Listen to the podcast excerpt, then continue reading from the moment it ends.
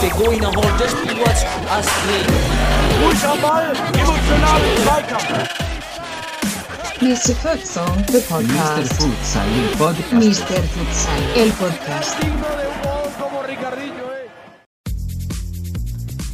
Hallo liebe Futsal-Aktivisten, hier Daniel Weimar von Mr. Futsal. Heute mit einem Sonderpodcast ohne Gast und zwar zum aktuellen Bericht von uns auf unserer Plattform Mr. Futsal über die Futsal-Entwicklung in Deutschland. Und wir haben in den vergangenen Jahren bereits immer wieder die aktuellen äh, Teams und Clubzahlen in Deutschland gesammelt und haben dem Ganzen auch dann dieses Jahr den äh, Begriff oder den Namen Futsal Entwicklungsbericht 2020 gegeben, um dem Ganzen auch vielleicht etwas mehr Bedeutung im Namen zu geben. Und heute möchte ich gerne ohne Gast kurz über diesen äh, Bericht sprechen, da ich persönlich die reinen Faktenzahlen der Futsalentwicklung eigentlich ganz spannend für die Basis finde und auch relevant und wichtig finde für die kommende Bundesliga. Und für alle, die den Bericht nicht lesen konnten, nun heute eine kleine Zusammenfassung hier über den entsprechenden Bericht. Ich verlinke auch den Bericht dann in den entsprechenden ähm, Funktionen und äh, Feldern, sodass ihr auch im Nachhinein euch die genauen Zahlen noch einmal anschauen könnt. Fangen wir zunächst an. Der Futsal-Lagebericht oder Entwicklungsbericht, äh, wie wir ihn nennen, ähm, wie schon gesagt, machen wir jedes Jahr und damit haben wir schon die Daten gesammelt ähm, über die letzten Jahre seit 2011, seit 2012 die Saison und damit eigentlich schon einen ganz guten Überblick über die Entwicklung in Deutschland. Wir gehen da immer speziell vor und ähm, haben eigentlich immer erstmal eine Definition vorgelegt, was wir überhaupt unter Entwicklung verstehen. Und hier im Speziellen zählen wir die Teams und Clubs, die in offiziellen Ligaspielbetrieb in Deutschland aktuell gemeldet sind oder in den vergangenen Jahren gemeldet waren. Darunter zählen wir alle Clubs, die wenigstens einen Spielbetrieb über drei Monate organisieren, also keine reine Winterfußballliga, da dann natürlich die Differenzierung äh, zu generellen Fußballer-spezifischen Futsal-Wettbewerben recht schwierig wäre. Ähm, außerdem nur Liga-Wettbewerbe, welche auch äh, die offizielle Spielzeit von 2x20 netto veranschlagen, auch offiziell auf fußball.de auch als offizielle Liga gelistet sind. Und somit fallen dann einige Ligen raus, die jetzt im aktuellen Bericht oder auch in den vergangenen Jahren nicht erfasst wurden. So zum Beispiel die Futsalliga Kiel, die Futsalliga Greifswald, auch die Futsalliga Baden, äh, Futsalliga Württemberg, als auch die Futsalliga Leipzig, dort Kreisliga genannt, war letztes Jahr noch mit im Bericht drinne, hat jedoch dieses Jahr keine Ergebnisse verzeichnet, also keine Ahnung, was dort genau läuft, aber dieses Jahr aufgrund eben dieser fehlenden Berichterstattung im Fußball.de erscheint dann der offizielle Charakter doch nicht da zu sein, weshalb ich das dieses Jahr erstmal rausgelassen habe. Das sind also Ligen, die nicht berücksichtigt sind, die aber trotzdem natürlich im Hinterkopf behalten werden sollten, da hier noch einiges Wachstumspotenzial vorliegt. Ähm, die Futsalliga Kiel hat aktuell acht Teams, ähm, die Futsalliga Greifswald sieben Teams. Auch in Bayern gibt es einige Bezirksligen, die wir nicht erfasst haben. Auch die Damenliga im Westen mit aktuell acht Teams, ähm, dabei nur zwei Clubs, die nicht auch Männermannschaften haben, auch noch da, aber inklusive ja schon ein bisschen mit einbezogen aufgrund der Männerteams. Und es gibt auch schon einige Jugendligen in Hamburg zum Beispiel, die aber auch noch nicht entsprechend äh, nach den ganzen Definitionen zutreffen. Also so viel zu den Grunddefinitionen von offizieller Liga, die wir in den letzten Jahren immer eigentlich so angelegt haben. Und darüber hinaus unterscheiden wir immer Teams und Clubs. Äh, unter Teams verstehen wir eben erste, zweite, dritte Mannschaft eines Clubs, ähm, aber bei Clubs eben nicht. Ähm, das heißt also, wenn es ähm, die erste, zweite, dritte Mannschaft gibt, dann sind diese in den Teamzählungen als drei Teams eben beachtet, im Bereich Clubs eben nur als eine Beobachtung. Und wir fanden diese Differenzierung eigentlich immer ganz spannend, um zu messen, ob sich nicht bestimmte Teams konzentrieren auf große Teams. Und wir sehen auch so einen leichten Hang dazu, dass wir eher auch immer mehr Reserveteams bilden, da sich doch kleinere Clubs eher die größeren Teams anschließen, besonders aus organisatorischen Gründen, Personalgründen oder auch einfach, weil zu wenig ähm, ähm ja, Spieler, Mitglieder, äh, Kostengründen sind. Also die Tendenz gibt es in einigen Verbänden, auch bei uns am Niederrhein ähm, ist das schon zu beobachten, dass sich eben Clubs größeren Vereinen anschließen, äh, anschließen eben auch gerade aufgrund der Übernahme von Grundorganisation, Mitgliederverwaltung und so weiter. Was nicht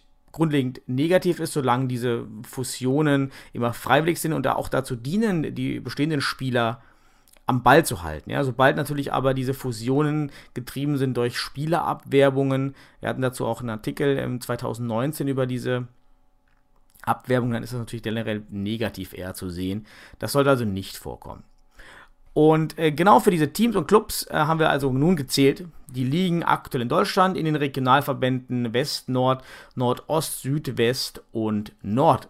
Und zunächst erfreulich natürlich im Südwesten dieses Jahr die neue Re Futsal Regionalliga mit sechs Teams. Ähm, wir haben dieses Jahr aber zum Beispiel nicht die Futsal Warriors Saar mitgezählt, die wir letztes Jahr mitgezählt haben, da wir auch Teams, Futsal-Clubs zählen, die in Verbänden existieren ohne Ligabetrieb.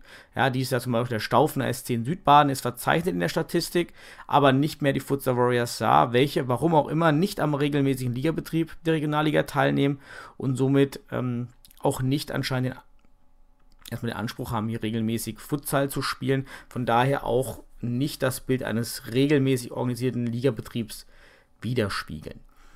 Dann in den Regionalverbänden, die aktuell, der aktuell größte Regionalverband hinsichtlich der Teams ist äh, der Regionalverband West mit 49 äh, Futsal-Teams und dahinter der Futsalverband Süd ähm, jedoch dreht sich das Ganze um, wenn wir auf die Clubs schauen. So gibt es äh, mit 44 Clubs im Süden mehr als 38 Teams im Westen, was zum Beispiel jetzt bedeutet, dass im Westen dieses stärkere Wachstum doch eher auf Reservemannschaften basiert, wohingegen eben im Süden viele erste Mannschaften agieren. Und der Vorteil von ersten Mannschaften ist ganz klar, dass die Diversität ist höher, die der Wettkampf ist stärker. Ja, jeder kennt das in einer Liga mit mehreren Reserveteams. Ist der Wettkampf einfach nicht so attraktiv, auch für Zuschauer, für Spieler. Gibt weniger Rivalitäten und so weiter. Also eigentlich ist natürlich eine gute Liga ohne zweite Mannschaften äh, hinsichtlich der Spannung. Und von daher sollte natürlich eine hohe Anzahl von äh, Clubs ähm, als Teams, äh, zum Beispiel wie im West- und Südvergleich, eher zu bevorzugen. Ähm, die Verbände Ost und, Sü Ost und Nord hingegen sind relativ gleich in Anfang der, im Umfang der Teams und Clubs. Das sind 36 Teams im Osten und 35 Teams im Norden. Im Osten natürlich getrieben noch vor dem starken Verband in Berlin. Wobei man natürlich sagen muss, dass in Berlin über die letzten Jahre immer wieder Spieler verloren hat. Wir hatten auch den Podcast vor einigen Wochen, ja, weil man dort eben mit der Hobbyliga begonnen hat und dann in den regelmäßigen Spielbetrieb übergegangen ist und heute nur noch einen Bruchteil der Clubs vorliegen hat. Dann haben wir weiterhin auch in, in Westfalen eigentlich seit einigen Jahren ähm, Verlust an Teams. Ähm, auch damals war 2014, 15 gab es äh, ja so einen kleinen Boom in Deutschland, auch getrieben gerade von Westfalen und Niedersachsen auch zu der Zeit ähm, als neue Ligen dort etabliert. Und ähm, damals hatten wir in der Saison 14, 15 und 15, 16 so ein kleine Futsal-Boom-Zeiten mit ähm, ungefähr immer 20% Wachstum bei Teams und Clubs. Ja, die konkreten Zahlen könnt ihr dann ja dem Mr. Futsal-Bericht entnehmen, wenn euch das genau interessiert. Und, äh, aber seitdem eben stagnieren wir eben in Deutschland relativ in den Futsal-Zahlen. Wir hatten sogar letztes Jahr ein, eine Schrumpfung innerhalb der Teams. Wir hatten 2% weniger Teams als im Jahr 17, 18.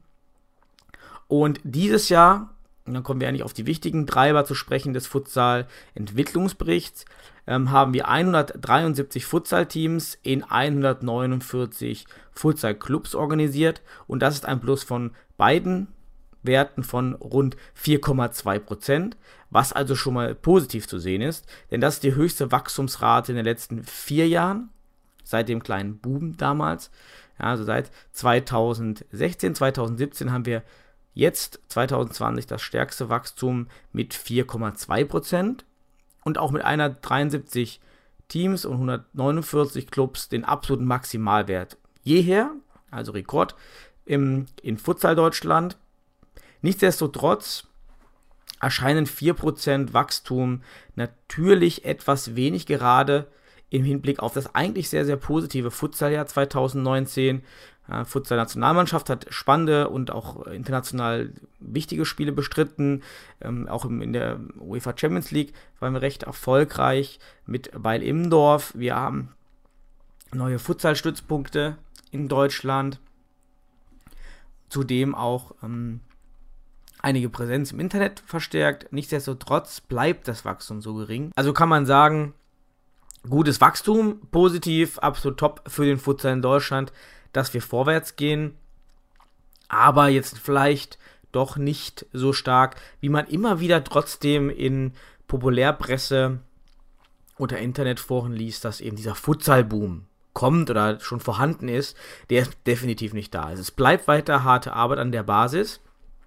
Die Basis braucht auch weiterhin Aufmerksamkeit. Und dann komme ich nun zum Fazit oder auch die Zukunftsausblick dieses Entwicklungsberichtes. Gerade unter dieser Tatsache, dass wir jetzt vor der Bundesliga wachsen, aber relativ äh, niedrig wachsen, auch weiterhin eigentlich nur im, am Niederrhein in Hessen, in Berlin und eben in Bayern mit der Bezirksliga Oberbayern so halb, eigentlich nur ähm, ja, vier Landesverbände haben, die zwei Levels unter, ähm, also Unterbau anbieten. Es gibt dort eine erste Landesverbandsliga und eine zweite Landesverbandsliga, äh, nur in diesen vier Verbänden. Einige Verbände haben dann eben noch wie Mittelrhein, Westfalen und, ähm, und Hamburg haben dann äh, Niedersachsen auch eine, einen Unterbau unter der Regionalliga ähm, und einige eben gar keinen Unterbau, wie Schleswig-Holstein oder wie eben auch in dem Fall jetzt ähm, Sachsen-Anhalt. Dort gibt es noch gar keinen Unterbau. Und nun natürlich weitergedacht, in der nächsten Saison kommt dann die Qualifikation zur Bundesliga und da sollte man schon so ein bisschen im, Hinterauge behalten, vielleicht, dass das Futsalwachstum in der Basis nicht so stark ist. Denn was ich erwarte, ist, dass die Clubs, die sich auf jeden Fall jetzt nächste Saison ja schon qualifizieren müssen, für die Futsal-Bundesliga alles tun werden, um das Niveau der Mannschaft zu steigern und an wem bedient man sich natürlich in umliegenden Clubs. Von daher erwarte ich, dass sich doch einige Clubs schwerer haben werden. Wir haben auch diese Saison schon einige äh, zurückgezogene Mannschaften, also in der Statistik, die wir hier aufgelistet haben, ähm, sind eigentlich schon einige zurückgezogene Mannschaften, wie bei Oedingen, Rummelner TV 2, SV Jete Salzwedel, Besiktas Berlin, FC Liria 2, Grünauer BC in Berlin und FC Grün-Weiß Ingolstadt, sind also in der aktuellen Statistik zwar noch dabei, aber haben zurückgezogen, wo nicht ganz klar ist, ob die Mannschaft oder auch die zweite Mannschaft von den Vereinen dann weiter existiert. Und ähm, da sehe ich eben Tendenzen, dass eben Spiele abgeworben werden weiterhin und kleinere Vereine sich auflösen, was natürlich ganz kritisch wäre, oder sich wenigstens an den größeren Verein anschließen, sodass wir eventuell die Tendenz dann sehen, ein Wachstum in, hinsichtlich der Teams, aber ein Abfall in den Clubs, die sich dann eben auflösen. Natürlich hoffe ich nicht, dass das so kommt, aber auf jeden Fall sollte man hier stärker ähm, im Voraus äh, von Regionalverbänden, Landesverbänden, DFB, aber auch zwischen den Clubs einfach daran denken, dass auch der Wettbewerb unterhalb der Bundesliga total wichtig sein wird und dort darf einfach kein Qualitätsvakuum entstehen. Das entsteht auf jeden Fall. Wenn wir jedoch noch weniger Unterbau haben, dann wird die Locke immer größer und Teams können auch ihre Reservemannschaften oder Jugendteams ähm, gar nicht so im Wettbewerb spielen lassen, wie das notwendig wäre, um das höhere Niveau zu halten. Und auch daran gedacht, ähm, es gibt ja immer nur einen ab sicheren Absteiger aus der Bundesliga. Ähm, ein zweiter muss an der Relegation teilnehmen. Wohin steigt dieser Verein ab? Na, man baut also doch teure Strukturen wahrscheinlich für die Bundesliga auf und steigt dann womöglich eine qualitativ absolut entfernte Regionalliga ab. Ähm, das kann natürlich ähm, oftmals dann das K.O.-Kriterium sein, äh, wenn man äh, dann äh, doch einen großen Einschlag hat in äh, TV und auch Spenden, Sponsorengeldern. Also der DFB übernimmt die Zentralvermarktung für die Bundesliga und dann fallen die Clubs in eine Nichtvermarktung hinein, was ein ganz harter Schlag sein wird. Und äh, das werden eventuell einige dann auch nicht kompensieren können, wie auch im Fußball. Ja, dritte Liga gilt auch dort als Todesliga, ähm, weil eben die, die Einnahmen aus der zweiten Bundesliga, Medieneinnahmen, stark sinken. Also das sollte man schon im Auge behalten, dass die Basis nicht weiter ausgehöhlt wird, sondern stabilisiert wird. Das geht vor allen Dingen zwischen den Vereinen, Respekt haben voreinander, Wechsel wirklich gut kommunizieren, überlegen, welche Modelle kann man fahren, um Teams aufzufangen, zu unterstützen.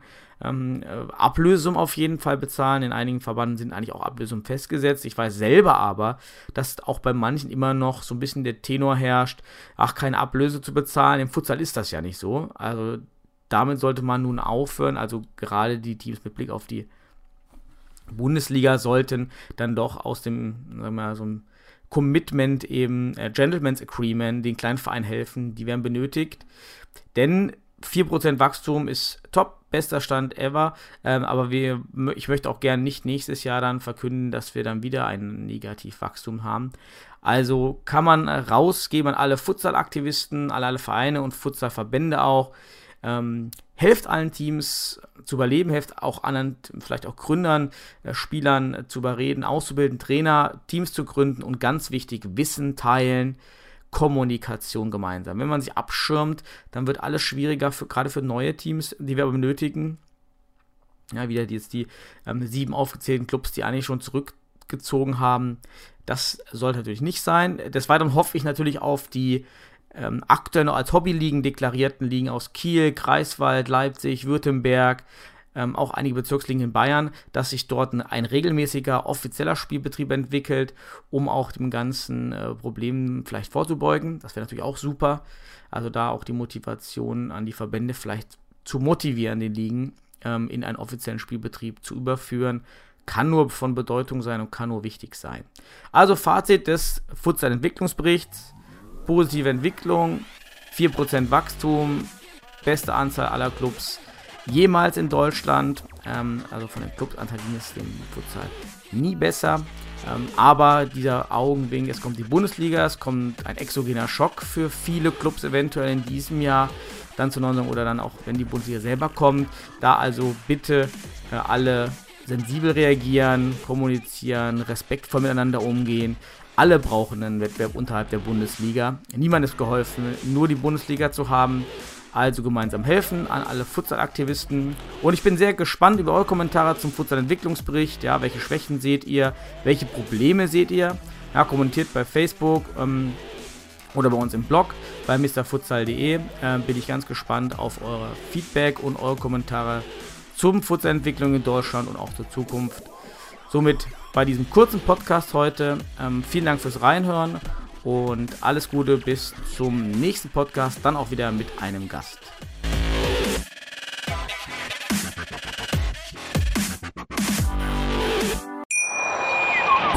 Schatz, ich bin neu verliebt. Was? Da drüben. Das ist er. Aber das ist ein Auto. Ja, eben. Mit ihm habe ich alles richtig gemacht. Wunschauto einfach kaufen, verkaufen oder leasen. Bei Autoscout24. Alles richtig gemacht. Wie baut man eine harmonische Beziehung zu seinem Hund auf? Puh, gar nicht so leicht. Und deshalb frage ich nach, wie es anderen Hundeeltern gelingt, beziehungsweise wie die daran arbeiten. Bei Iswas Dog reden wir dann drüber. Alle 14 Tage neu mit mir, Malte Asmus und unserer Expertin für eine harmonische Mensch-Hund-Beziehung, Melanie Lippisch. Ist was, Dog? Mit Malte Asmus. Überall, wo es Podcasts gibt.